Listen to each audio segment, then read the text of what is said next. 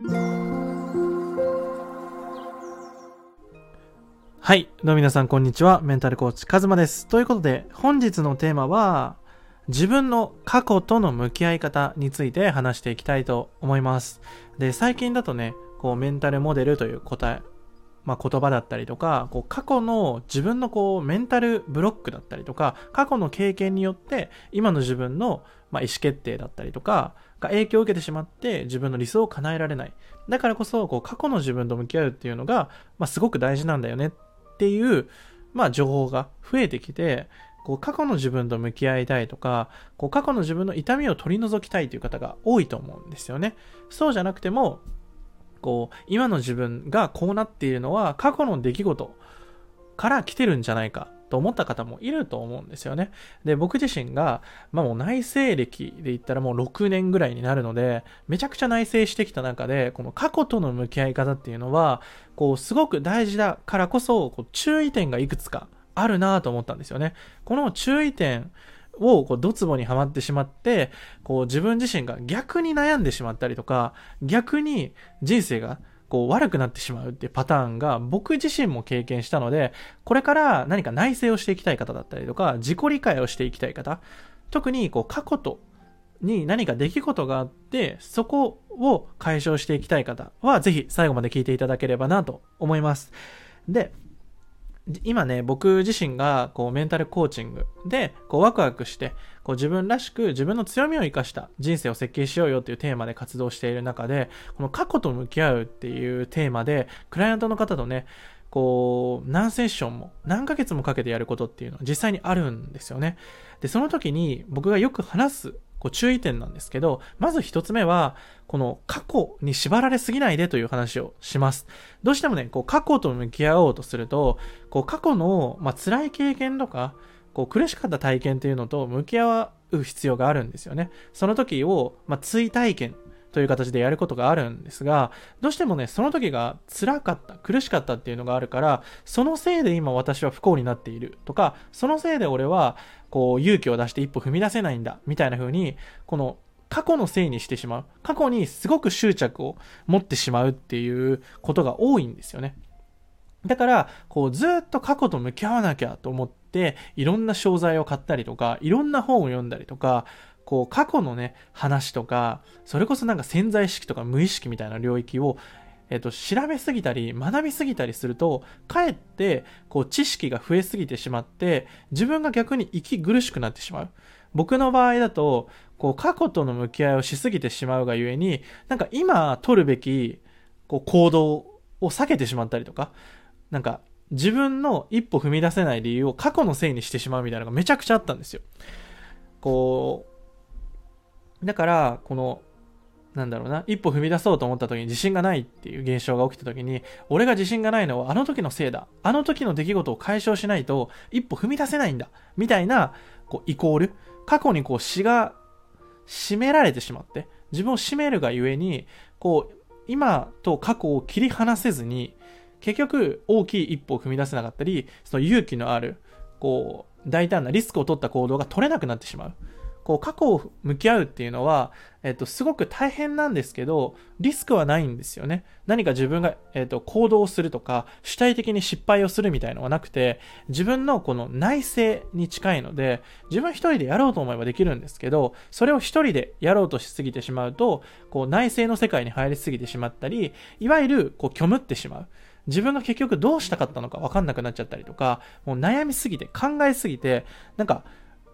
逆に悩んじゃうみたいな 現象があるんですよね。僕はもう何回もそれを繰り返してきて、この過去と向き合うのっていうのはすごく大事なんだけど、僕の中での答えは過去と向き合いながらも、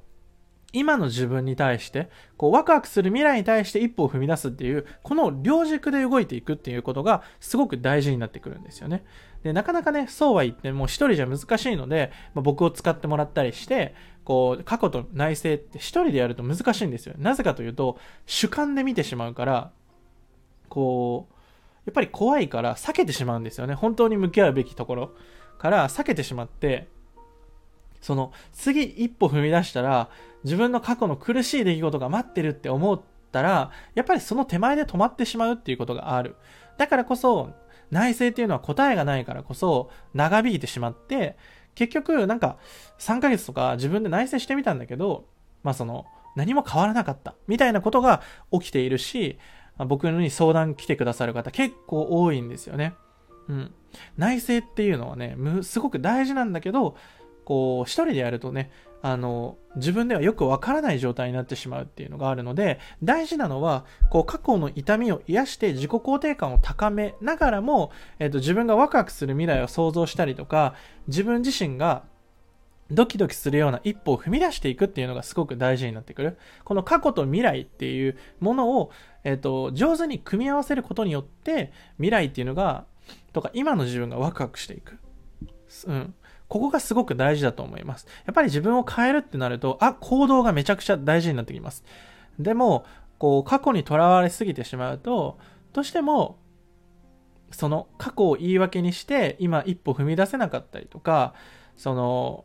現実的にやっぱ諦めてしまうっていうことが多いと思うので、僕は大事なのは、もしあなたが今一歩踏み出すのが怖かったりとか、自分に対して自信が持てないとか、変われないんじゃないかもって思うのであれば、あの、僕がすごく伝えてるメッセージがあって、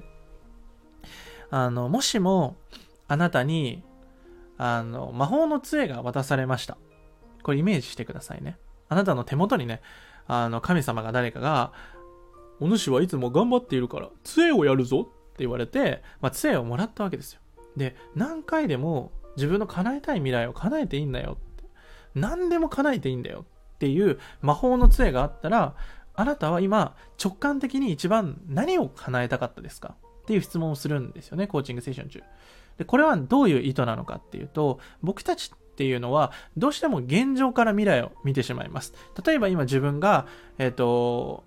何も行動してなかったら、行動してない自分だから、これぐらいにしかいけないだろうみたいな風に、可能性を狭めてしまうんですよ。それはすごくもったいなくて、今みたいに何でも叶える杖があったら、あ、俺本当はこういうことやりたいんだよ。とか、ちょっとでも思いついたと思うんですよね。ここが大事なのは、えっと、ロジカルとか合理性とか効率性とか叶えられるかどうかみたいなところは一切排除して、自分の、えっと、ただただ願っているもの、叶えたいものっていうのをえっと、知るっていうのが大事です。どうしても僕たちっていうのは、えっと、できるところだけしか観測しないんですよ。そこしか見ないんですけど、大事なのは自分が本当に叶えたい未来を知ることなんですよ。自分らしく生きていくこと。自分の夢を叶えていくことっていうのは、えっと、何も確定してない未来を自分で手繰り寄せていく。自分で未来を設定して、この未来に行くために今の自分を意思決定していくんですよ。例えば、海外に住みたいっていう風なビジョンを見つけたら、今動けることってありますよね。海外どこに行きたいんだろうって調べることだったりとか、まずちょっとプチ海外の旅行行ってみようかなとか、自分がどんな家に住みたいかなとか、できることってあるんですよ。だから、未来から現状を決めていくっていうのがすごく大事になってきます。だから、過去と向き合うこと、もちろん大事です。めちゃくちゃ大事です。僕も今でも、やっぱり自分のメンタルブロックっていうところに向き合い続けています。だけど、そこだけではなくて、内政プラス今の現在の行動、そして未来をワクワクしたものをイメージしていく。ここがすごく大事になっていきます。なのでぜひ過去とか未来を統合して今この瞬間の人生をめちゃくちゃワクワクしたいという方はぜひね一度僕のコーチング体験セッション受けていただきたいなと思います。で、料金だったりとか、えっ、ー、と、時間については、個別で連絡させていただいているので、公式 LINE の方からね、あの、体験セッション希望ですというふうに連絡をいただければ、あの、初回はね、あの、LINE の方でやり取りさせていただきますので、ぜひね、一歩踏み出したい方、そして最後、ここまで聞いてくださった方に、人生を変える一つヒントをお伝えして終わりたいと思います。それは何か？それはズバリ、スピード感です。僕たちの人生というのは、まあ、80年、100年時代って言われているけど、人生は、やっぱりいつ終わるかわからないんですよね。今日という日が最後の日かもしれない。うん。すべては不確定なんですよね。明日本当に命を失うことってあるんですよ。だけど僕たちはなんとなく永遠に続く未来のようにイメージしてしまうんだけど、本当にこの瞬間を一生懸命、精一杯、幸せ、最高な人生って感じながら生きていくことによって、自分が死というものに直面した時に走馬灯でめちゃくちゃ面白い人生だったら、超良くないっていうふうに僕は思っています。なのでスピード感っていうのをぜひ、あの、イメージしてみてください。今があなたの人生で一番若い、使い古された言葉ですけど、本当に僕は大事だと思ってます。なのでぜひ一歩踏み出して、スピード感を意識して焦るのではなくて、自分のかけがえのない命の時間を、ぜひ自分らしく生きていってほしいなというふうに思います。ぜひ、概要欄、コメント欄に僕の公式 LINE でありますので、そちら追加していただくとね、限定セミナーだったりとか、をプレゼントしてたりとかね、企画とか、あの、僕の体験セッションの募集は公式 LINE のみでやっておりますので、ぜひ僕に相談してみたい、話してみたいという方は、公式 LINE 追加して、僕に、個別相談希望ですと連絡ください。ということで、本日の音声はこれで以上になります。ぜひね、チャンネル登録、公式 LINE を追加して、最高の人生で自分らしく生きていきましょう。ではまた。